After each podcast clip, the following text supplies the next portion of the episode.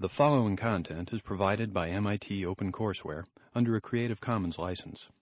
Additional information about our license and MIT OpenCourseWare in general is available at ocw.mit.edu.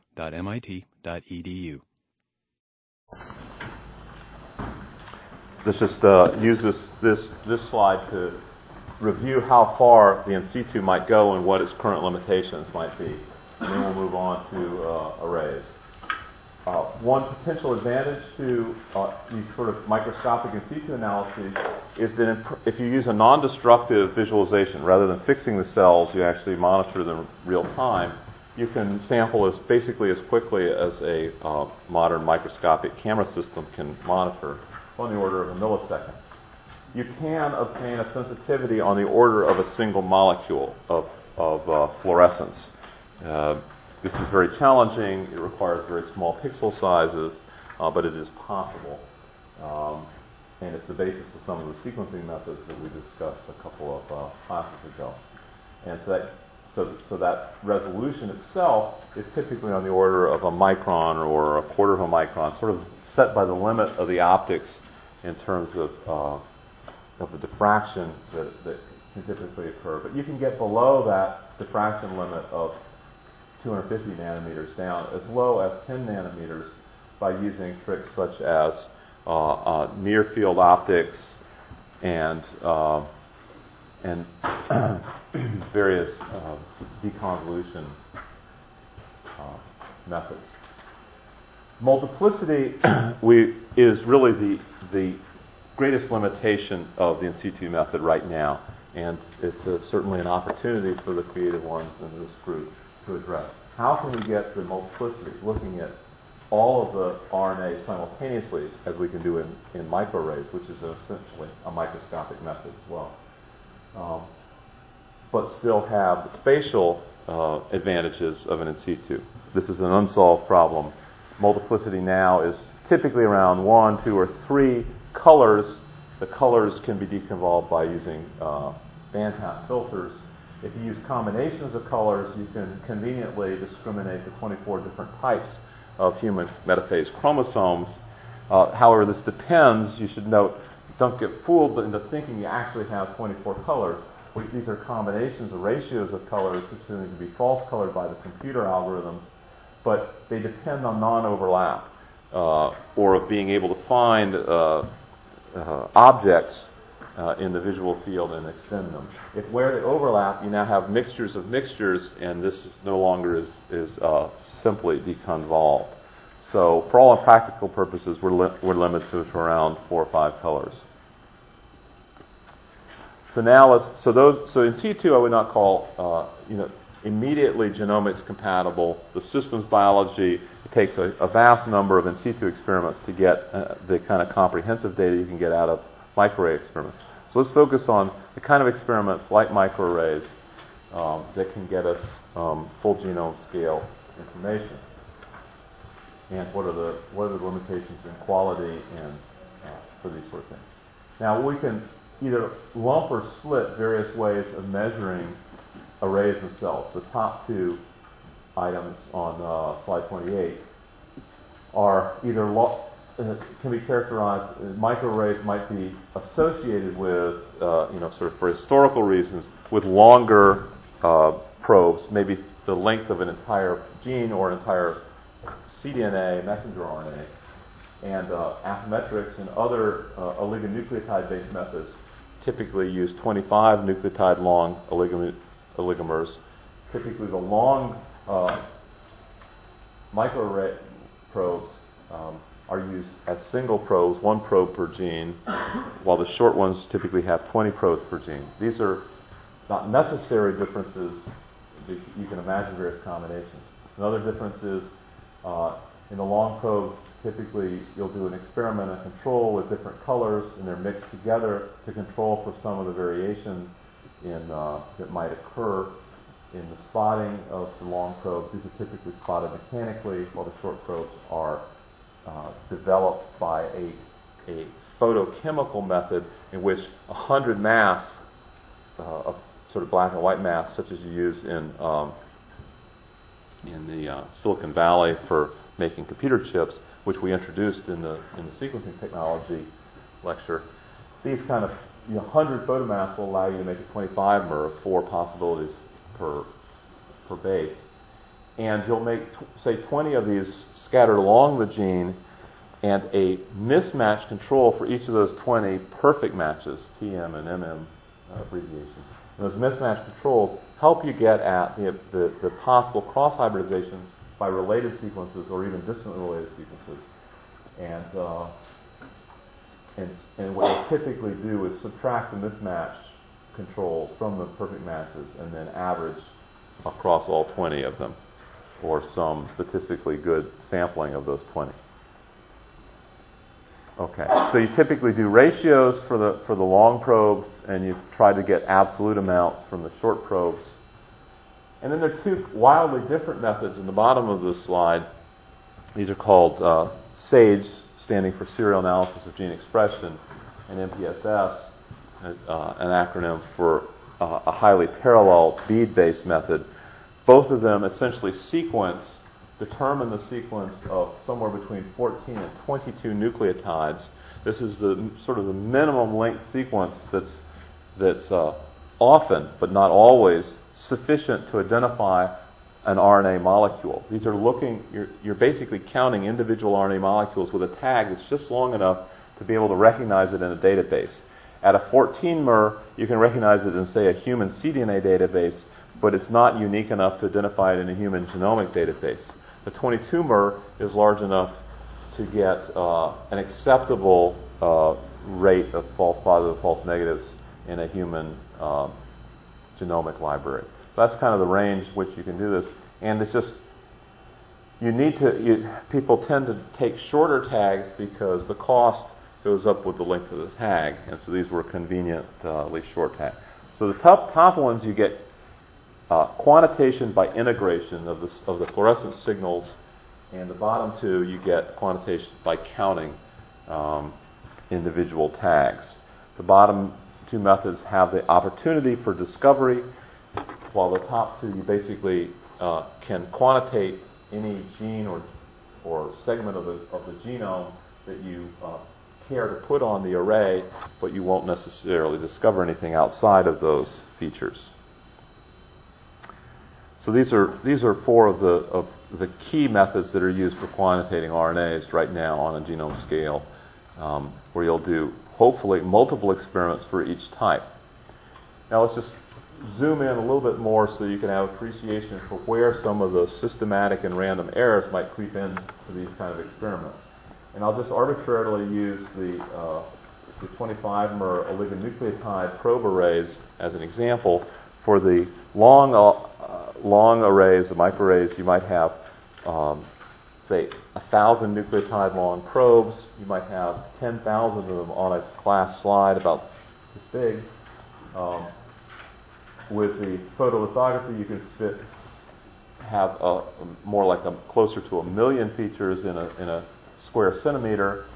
And in each of those features, each of those million positions on the array, in the square array, you, you will have maybe a, a 10 to the fifth or 10 to the sixth molecules all identical in position one, and then a new set of 10 to the sixth molecules in position two, uh, all aimed at a different, R, uh, different RNA or different part of an RNA.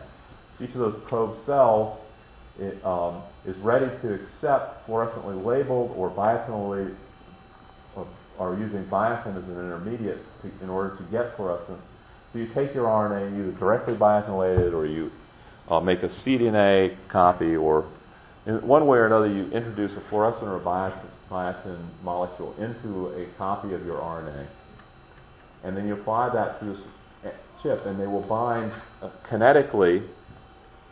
Um, and the more uh, the, the, mass action that you get from uh, from the original RNA, the, the, RNAs that are most abundant will give will result in the largest number of biotins or fluorescent uh, molecules on the array in a given element. Here, an indirect conjugate with a fluorescent uh, streptavidin, streptavidin binds the biotin, phycoerythrin is covalently attached to streptavidin, and you get a fluorescent signal, which you quantitate, which tells you the amount of uh, of original messenger RNA. The, if you have 20 different oligonucleotides per gene, you can scatter those about the array or you can have them in lines. This tends to be back from when they had them in, in lines. You get the streakiness there. Now, one of the first things you want to do, much of the software from the companies is set up to, on the assumption that you will only do the experiment once. Now, this is not, uh, this may have been appealing in the early days from a cost standpoint, but it's not really cost effective in that you will make mistakes and you will uh, draw incorrect conclusions that will require you to go back. But this is an ex- example of an early experiment to establish the reproducibility from one experiment to another um, possibly to reassure people that they didn't need to repeat the experiment. Uh, but in any case, this is the sort of thing that is now commonly done in order to assess that your experiments are indeed reproducible. Uh, and what you expect from this as you go along the horizontal axis um, uh, towards higher and higher uh, copies per cell, um, going off to the right, or going up uh, on the vertical axis, then you, when you get high copies per cell, then you expect there to be very close similarity uh, in the two measures from two different, the experiments done on two different days. And then as you get to very rare transcripts, you expect the, the various sources of noise in the experiment to start to dominate this, the light scattering in the uh, array, the background fluorescence of the glass, the uh, non-specific cross-hybridization between different RNAs start to dominate over the true signal because the true signal is going down and all those background signals are staying constant. So you start to get spread at low number copy numbers per cell. You can see a huge fraction of the of the RNAs in the yeast cells are present in a single copy. As say one less one or less fewer RNAs per cell. Now this can either indicate that uh, that most of the RNAs in the cell are, are, are not physiologically significant, or it could indicate that all it takes is a small burst of one or a few molecules of RNA to produce an even larger burst of proteins and an even larger burst of activities of those proteins. So you get this amplification. And so the stochastics that we will study in the systems biology part of this becomes a, a more significant consideration. So looking at small, you know, molecule, uh, one molecule per cell, it's important to, to start thinking about what the implications of that might be for the systems biology, and uh, and asking, you know, can we accurately measure it down there, and do we believe that it's biologically significant? Now, there's a whole variety of microarray data analyses, ranging from the very uh, hardware-oriented um, first data acquisition modules all the way up through um, analyzing single array data at a statist, you know, statistical level to multiple uh, related experiments, such as the one we showed in the previous slide, all the way up to clustering ex- uh, multiple examples from multiple different conditions to see, um, to start asking the biological questions about why RNAs go up and down together. Uh, for, the, for the sort of intermediate analyses where, where we'll be talking today as introductory uh, issues of you know data analysis, we'll, I'll illustrate dChip um, and another, a couple of other tools that indicate how reproducible uh, experiments can be and the kind of systematic errors that can creep in. The reproducibility helps you, uh, by repeating, helps you reduce the random errors.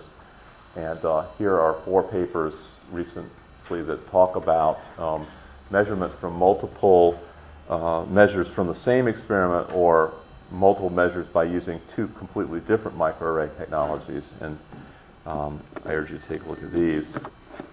Um, when we compare two distributions from microarray experiments, you can think of these, these are going to be, even if they're not perfectly normal distributions, they're going to be roughly bell shaped curves. So let's say that this is experiment one and this is experiment two. You say, oh, they look the same. This is experiment one under condition one. This is under condition two. Okay, now they look different. But how do you quantitate that? And the way you ask that is the, the means of those two roughly bell-shaped distributions are far apart from one another. How far apart? Well, they're more they're farther apart from one another than the width of the distributions individually. That, that the, the, the distance between them you can think of as the mean of the difference of the distributions. Um, and then the, the width is a, is a measure of the uh, root mean square standard deviation. So it's the combined width of the two. If one of them is wide and the other one is narrow, you have to have some way of combining those. So that's what that's sometimes called the student t-test, and the t statistic itself is simply the mean over the standard deviation. In other words, how many standard deviation widths apart are these two means? Or if you take the mean of the difference, take the distribution of the difference, then you want that your null hypothesis H0 here on slide 33 is the null hypothesis is the mean value of the difference is zero. There's no difference between the two distributions. If you can uh, rule that out, um, then that would be the point of this test. So you can think how many widths apart are these two, are the means of these two distributions. Now this, this requires that, that they actually, the distribution be very close to normal, not distinguishable from normal distribution with all its properties. Um, if you are in serious doubt or can prove that they're not normal, then you should go to a non-parametric. Normal means it's parametric. It has a mean and standard deviation that, that characterize it well. Um, then you can use a non-parametric. Whenever you see the word ranks, that's a tip-off that you're going into something where you're making fewer assumptions. This has lower power. That means you might miss some significant differences, but on the other hand, it, uh, if you can convince yourself with the Wilcoxon matched pairs signed ranks test, um, then you don't need to worry about whether it's normally distributed.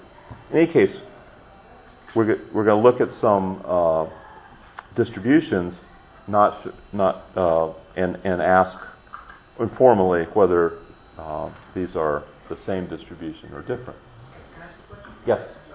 Um, on those uh, two different types of tests in general, one of the problems that everybody who's dealing with this kind of um, uh, analysis is facing is that you're applying either the GPS or the Wilcoxon test to thousands of known hypotheses at the same time, so there's thousands of genes in this respect. And um, we haven't gotten around the problem of the multiple testing yet. Right. Do you have any comments So, on this? So the question is, uh, how, how, how do you deal with the, the uh, multiple hypothesis testing? And this basically is exactly the same answer that, that we would have given in last uh, lecture on uh, multiple hypothesis testing and genotyping. Um, it, it, you apply exactly the same. It's a very good question, very appropriate here. Um, just as before, where you would have multiple different uh, phenotype, genotype combinations that you might want to test, um, essentially testing every possible single nucleotide polymorphism or combination in the genome. Uh, to, a, to a first approximation, whatever your, whatever your significance is, um, it needs to be that much more significant if you have that many hypotheses. Yeah, but that's usually made without very little anything, I think. That, then, the, then, then you're only if you either have to improve your data, that that that make, makes allows you to, test more hypotheses, or you need to reduce the hypothesis uh, the number at, at the outset by having a, a sharp biological uh, question at the beginning. It's an excellent question, but there's no magic wand that we except those two that I know of. Okay, so here's some examples of independent experiments. Now, when someone says an independent experiment, you have to be clear about is it was it uh, that the same RNA sample uh, split in uh, and then labeled independently. That's really not an independent experiment. On the other hand, you could take two completely where you repeated the best of an independent experiment. Uh, if, if your objective is to ask how reproducible is the entire biological phenomenon, you should go back as early in the as possible, make a, a new cell line. Uh, you know, try to get the conditions exactly the same, but completely independently executed, possibly by different researchers in different uh, laboratories. In that in that extreme, you expect to have more scatter. Here, these are the regression lines. The R squared is the is the number that pops out uh, as an indication of deviation from the linear, just like the linear correlation coefficient, which is basically a square term. And uh, And you can see that as you, instead of splitting one sample and doing kind of the trivial differential labeling, if you have more independent samples, you get more scatter and uh, a lower figure of merit for the regression line. Okay. Now, what are the guidelines for quant- what are some of the considerations in RNA quantitation? I think we've touched upon this before, but I just want to drive it home that some people will say, I'm only going to look at things that are uh, more more than a threefold effect. This is a, sort of the ratio uh, limits that you might perceive in the early RNA uh, chip experiments. But I think we're getting better at it, and the, the biological motivation is high. We've seen that human trisomies, where you just have a 1.5 fold uh, increase in dosage, every single one of them has a huge phenotypic consequence. Many of them result in lethality. It's very sh- we should set as a goal to be able to monitor m- most of the RNAs uh, of, of, biological significance down to this sort of 1.5 fold effect, which ha- can have these dramatic uh, implications. We mentioned that oligonucleotides, um, uh, we might be able to get more of them per gene. How can we how can we utilize this? Not only the number that we can get, but their specificity. If you have a gene length uh, oligonucleotide or, or cDNA, then you're going to pick up not only that, the gene of interest, but every related gene, all the alternative splice forms, all the very, very close family members. So with oligonucleotides, you can then go and target individual splice forms. But then when you when you apply your, your algorithms, you have to be careful not to lump them all together as if it's one gene. You have to say, okay, this is splice form number one, number two. And just having oligonucleotides aimed at particular exons is not sufficient to tell you which uh, exons are in cis in particular RNAs. You could have uh, present in the population exons 1, 2, 4, 6, 12, and so forth, but you don't know whether 1 and 12 are on the same molecule ever. That requires a more specialized method, uh, possibly high throughput method. Uh, if you, there is another ec- set of economic forces pushing towards just doing a subset of the genome. Uh, just like doing a uh, not repeating the experiment, it, you probably don't want to give in to these economic forces unless you absolutely have to, because if one person studies, uh, uh you know, cancer subset, and another studies a hemo- uh, blood-related subset, and another one studies, you know, these these uh, little pieces of the genome, then when they want to pool their data in order to ask questions about, well, what genes are clustered together because they're in they're in proliferative cells, and which ones cluster together because they're in this developmental stage or another, they can't do it because they don't share enough genes on their arrays to, to do this meta-analysis. So that's a, that's a consideration when you're in the experimental design phase. And hopefully computational biologists are involved not only in the interpretation of the data, but in the design of experiments as well. Here's yet another way of looking at the variation that you have in the experiment. We're introducing I think the, coefficient of variation here, which is simply the standard deviation normalized to the mean. So you can you can just phrase it. You can it's a way of sharing uh, in, in, a generic sense how much variation you have. So you can say it's the, the coefficient of variation is say 10%, and that that's independent of whether you're measuring uh, what your units are measuring, unitless.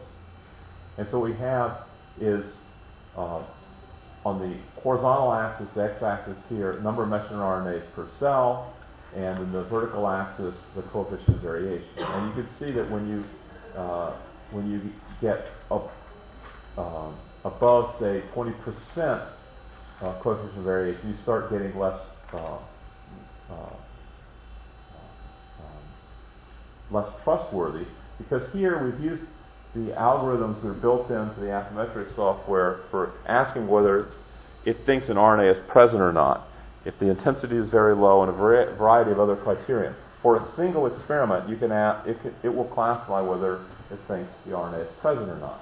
But if you use a large number of different experiments, each of these dots being a different RNA, uh, you use a large number of experiments, you can now beat the, the uh, you know, company software because it, it's made the assumption that you're just doing one experiment. And so here, in the dark blue, are examples where in three experiments, all three experiments was called present one by one. But uh, you can see that uh, even with cases where it's not called present in any of the three experiments, the, these magenta ones, you can, st- you can still find very uh, high reproducibility, that is say, very low coefficient of variation, down around 10%. There's some pink dots all in this uh, region around 10%. And these are just as reliable as the blue dots, even though they're not called present by the software. Collectively, they're, they're very reproducible and therefore they're trustworthy. So actually, uh, reproducing your experiment is not just something you do, uh, you, you, know, to uh, to appease uh, nature and, and, and lower your statistical noise. It actually allows you to get data for RNAs that otherwise might be inaccessible. Um, so there's there's immediate uh, gratification there, even at the slight expense. So now let's broaden uh, back out a little bit on the on the, a number of different methods and their their advantages and disadvantages. Each one has a set of advantages. We've already talked about two of them, which is the um, immobilized genes labeled RNA scenario. That's basically the microarrays or chips. Uh, and the advantage here is that you can, ver- in a very high throughput manu- ma- manner, you can manufacture large numbers of these, and you can get high multiplicity. All the gene, all the RNAs that we know of, monitored simultaneously. The in situ, we've also talked about the, the major advantage is retaining the spatial relationships. Some of these other methods, uh, if you instead of immobilizing the probes on the on a solid surface, you immobilize the RNAs, and then one by one you label the probes. Uh, this will allow you uh, to first say uh, separate the entire transcriptome versus RNAs in electrophoretic separation.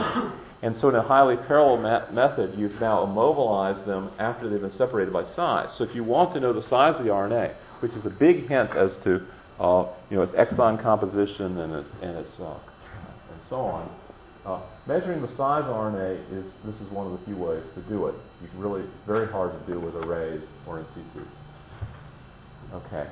Uh, if, on the other hand, you want, you want sensitivity, where you want to really detect at the noise level, which, say, for mammalian vertebrate RNAs is around 10 to the minus 4 copies per cell. That's the level at which, if you look for almost any kind of, any part of the genome, any kind of RNA, even things that shouldn't be expressed, you will find them down at 10 to the minus 4 per cell. That probably is not biologically significant, but it's, it's a biological fact. Uh, getting down to that level or if you have a mixed tissue and you want to detect uh, one part in 10 to the 10th, you might have 5 times 10 to the 5th messenger RNAs per cell, but if you have 10 to the 5th cells, and then uh, you know a single copy messenger RNA would be down at 10 to the minus 10. Anyway, that's feasible with uh, reverse transcriptase, quantitative reverse transcriptase PCR, and it is it is the standard by which all the others have uh, can barely uh, match. Uh, reporter constructs are something we, we, did not consider generally a high throughput method, although there are, there are genomic constructs of reporter constructs for entire genome like yeast.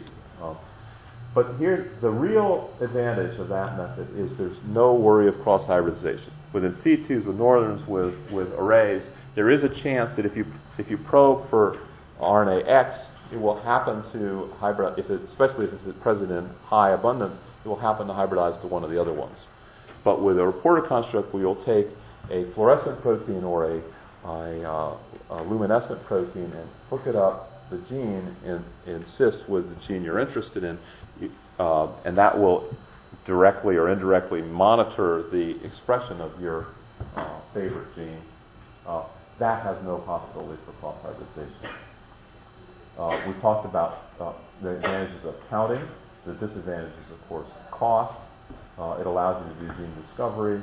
It doesn't address um, alternative splicing. Is um,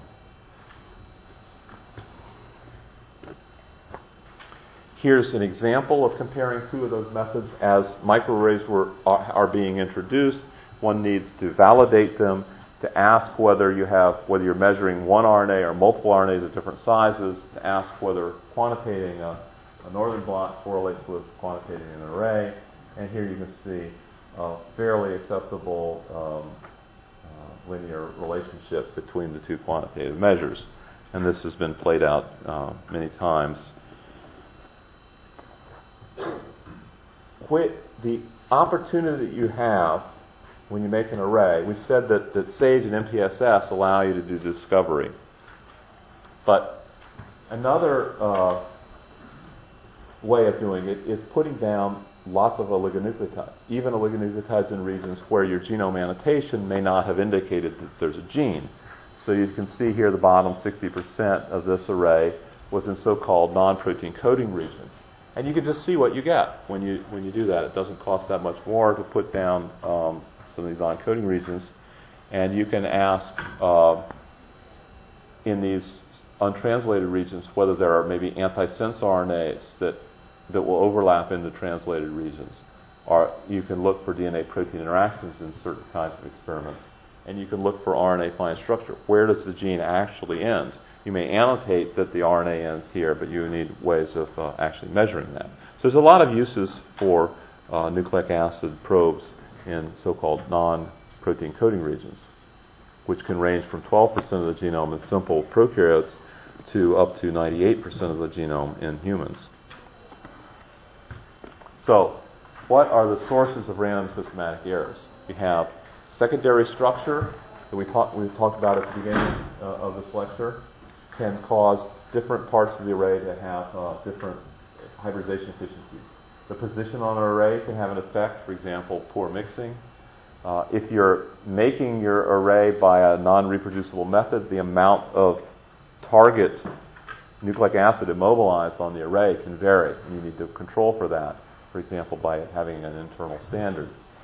If you have uh, cross-hybridization we've talked about, um, the unanticipated transcripts you can handle by tiling, by basically putting oligonucleotides throughout the genome.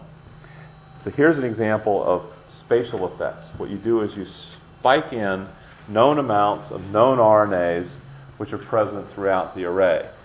And so these are internally spiked in addition to your unknown fluorescently labeled RNA uh, probes.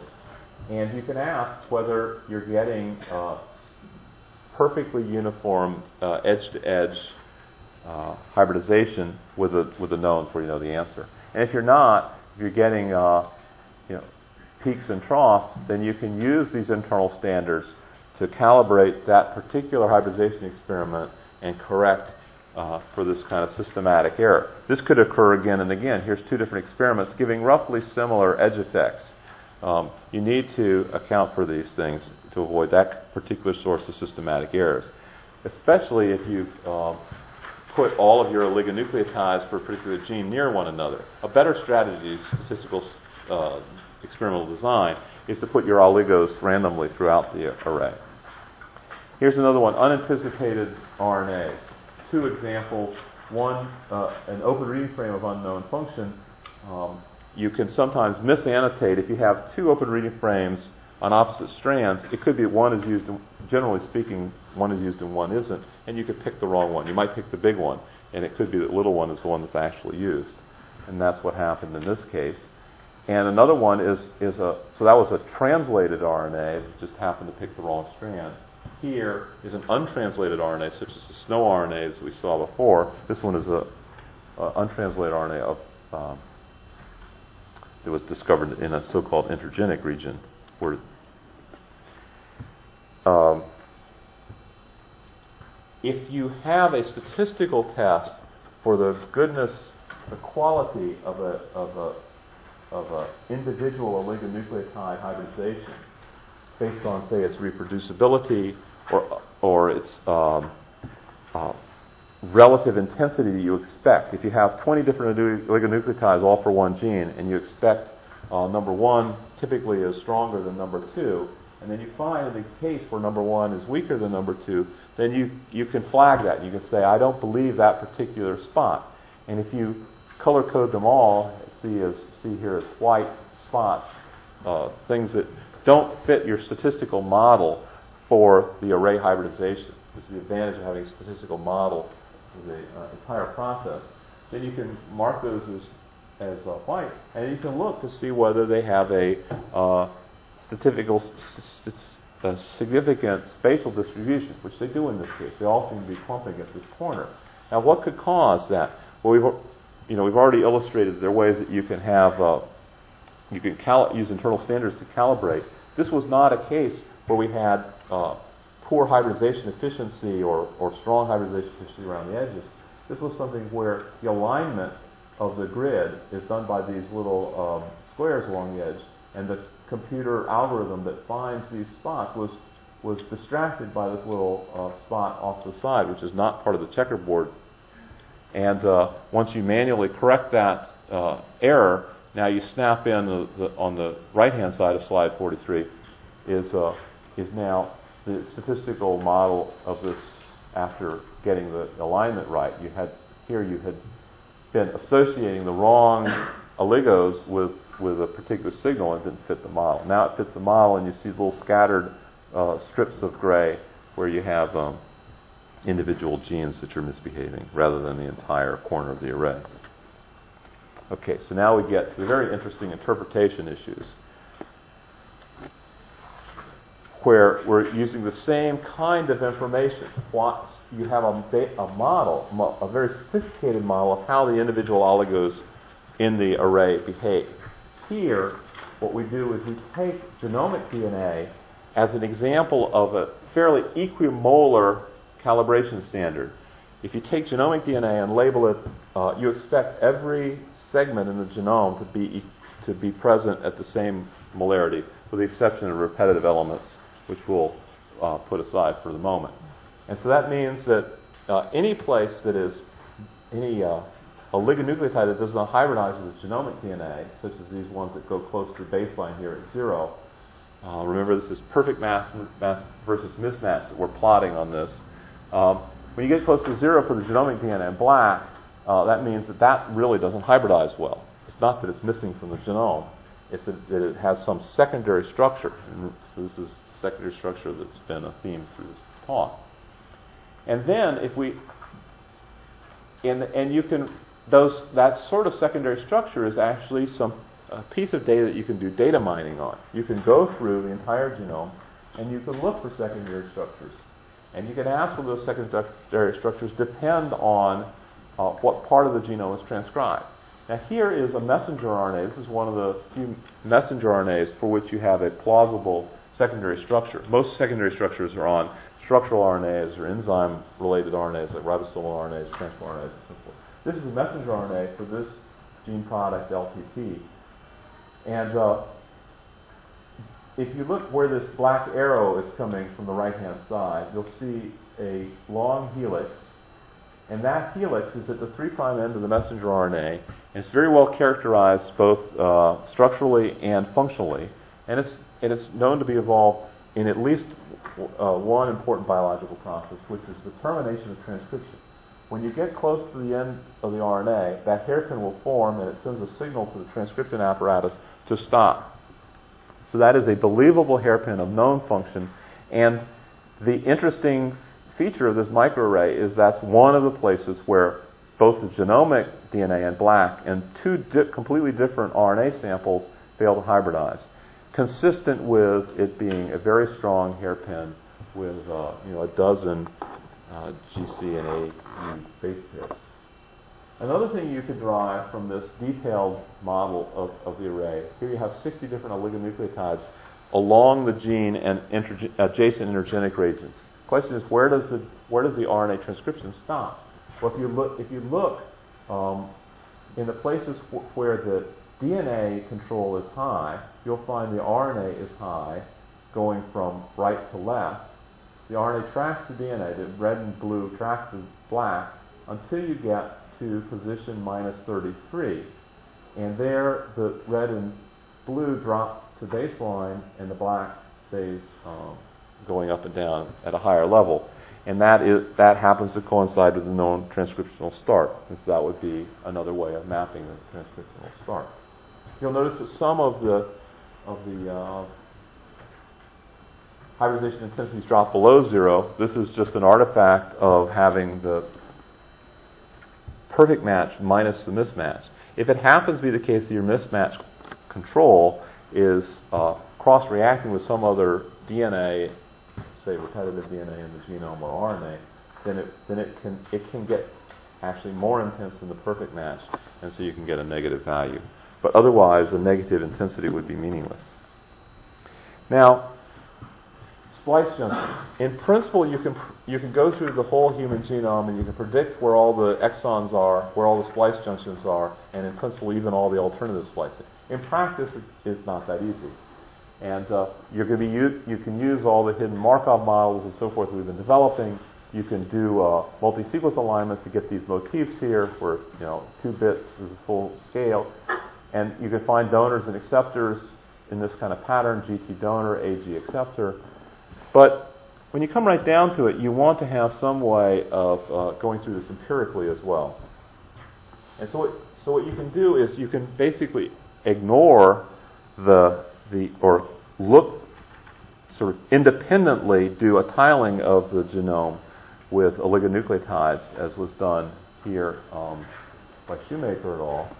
And this was, I think, one of the nicer papers that came out in the the uh, uh, Nature issue on the human genome draft sequence.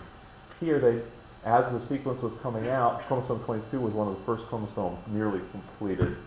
Um, if you, at the top of uh, slide 47, you see the how the metaphase chromosome is, is banded and labeled. If you take a little 113 kilobase chunk of that, the next line down, then you blow that up further and all the way down to the oligonucleotides, 60 mers, tiled every 10 base pairs as a starting point, all the way along this uh, 100 kilobase chunk of chromosome 22. And then you hybridize it with RNAs from a variety of different human tissues, and you ask, uh, in the vertical axis, what is the log of the normalized signal intensity for these various RNAs? And you'll get a little histogram here, where purple spike means there's a lot of hybridization under at least some of the conditions, and then there'll be a, a zone where there's almost no hybridization, and that's because those introns that we had, that we showed in the previous slide, are uh, spliced out, and they're in low abundance. They're spliced out in the nucleus before the, the RNAs accumulate, so they tend to be in low abundance, and they're not find, found in the mature messenger RNA. And so you, when you label these up, you're selectively labeling the exons in the, in cDNA. And if you can see these they, they coincide well with the little green exons in the annotation, except every now and then you'll find uh, something. Here's a case for exon 3 where the green uh, annotation in the uh, original sequence is too short. And here's a blow up near the bottom um, where the purple region clearly extends beyond the green annotation in the, in the, that came from sequence uh, algorithms, sequence analysis algorithms, where 102 base pairs should be extended 5 prime to that exon to make it a slightly larger exon. And uh, but when you extend it by that, you ask, well, does it still have the splice site, or does it have a new splice site that we can recognize? And sure enough, it does. It has an AG um, and a fairly good match to the motif we had in the previous slide. So this is a way where, you, and you can see it, that the, the purple intensity drops close to zero here as soon as you get out of the exon uh, as now properly defined. So this is a way of of including additional uh, data in addition to the sequence by, um, by tiling and by quantitative hybridization. Now, the last topic today is time series. This connects the quantitative data that we're collecting, it, where you're not just collecting an isolated condition and ask and comparing it to some other condition. You're actually uh, there, it actually matters the order of the different conditions that you have.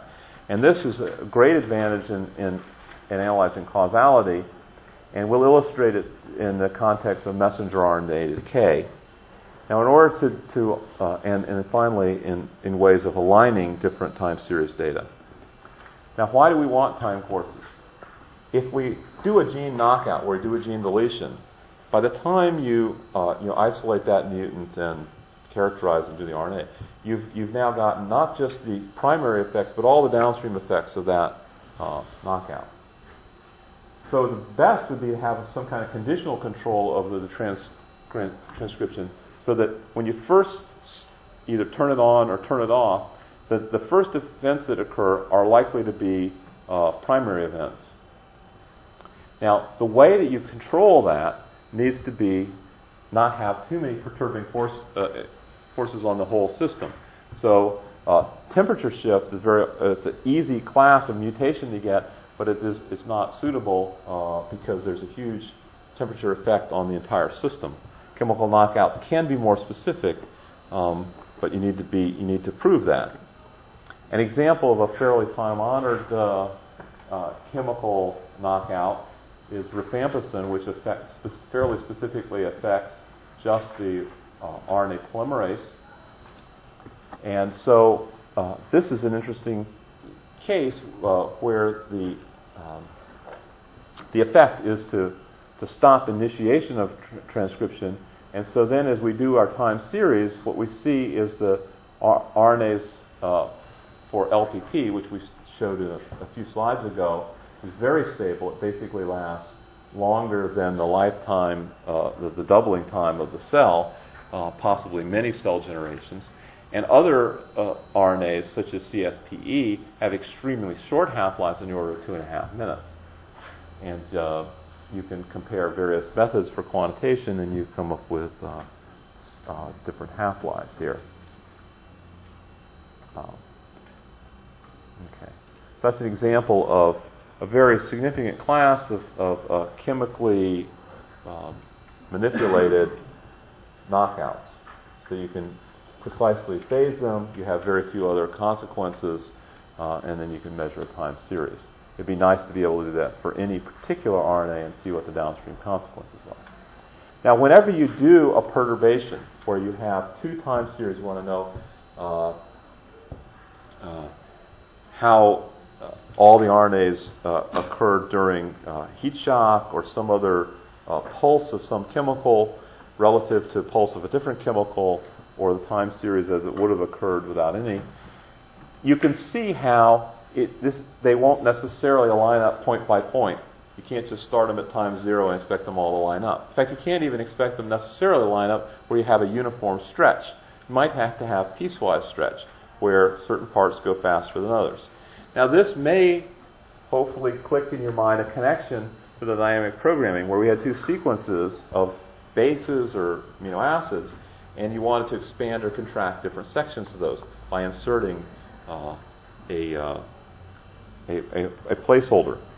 Well, it doesn't make quite as much sense here with a time series to insert a placeholder. So you, you can do that. You can have a discrete uh, block diagram, just as here series A and B in the uh, middle upper diagram, um, where you can, or you can have a more continuous function where you've tried to uh, more smoothly warp. Both of these are dynamic programming algorithms. The smooth warping is slightly more, a little more complicated the, the insertion deletion one is exactly the same three conditions that we went through for pairwise alignments and dynamic programming. But this is this is partly to drive home the the uh, how many different ways you can use dynamic programming. We use it in HMMs, we've used it on multi-sequence alignment, and now for time series in gene expression. And you can see here's you know from the literature on cell cycle almost all of the data time series that we have so far actually don't align perfectly point by point because you use wildly physiologically different uh, conditions to, to get cells to synchronize, say, for cell division or to, to start an event. Here, using a, a mating pheromone, a small peptide that's released into the media that kind of controls the cell cycle and allows you to arrest and then release from arrest or a temperature sensitive mutant, even though I malign temperature sensitive just a moment, it is one of the most precise ways of getting synchrony of cell division. Uh, cell division is a particularly good illustrative uh, notion, partly because we've, we've, mentioned it earlier in the course, but also if you think of any dividing set of cells, many of the cell types that you'd be interested in are dividing, stem cells, uh, microbial cells, um, and uh, so on that automatically is a mixed mixture of cells. If you mush them up and extract RNA, you're kidding yourself and thinking that that was a homogeneous population. If you, if on the other hand you um, synchronize the cells, then you've removed one major variable that could confound. Now they are much more homogeneous uh, cells that are in the same state in the cell cycle can be uh, synchronously isolated as a population. There may be other sources of heterogeneity, but you've eliminated a big one. In any case, you take these two data series, they have different time constants, different lengths, and even different warps. Now you want to take the, the X's and superimpose them on the O's. And here's an example of that now. They're both put together. And, and even though there may be little deviations for any particular gene, when you talk about the thousands of different genes, very rich pattern, lots of information, plenty of uh, opportunity for, for smoothing out uh, individual variations. But here you get superimposed patterns, and here's the trace back that tells you exactly where the insertions and deletions uh, or, or smooth warping might occur to align these two different cell cycles data sets. So, in summary, we've connected the multi-sequence alignments from last class to uh, allow you to, to model RNA structure. How RNA structure helps you mo- model a, an interesting class of, uh, of, RNA guide sequences involved in methylation. Uh, as an illustration of finding genes that don't encode proteins.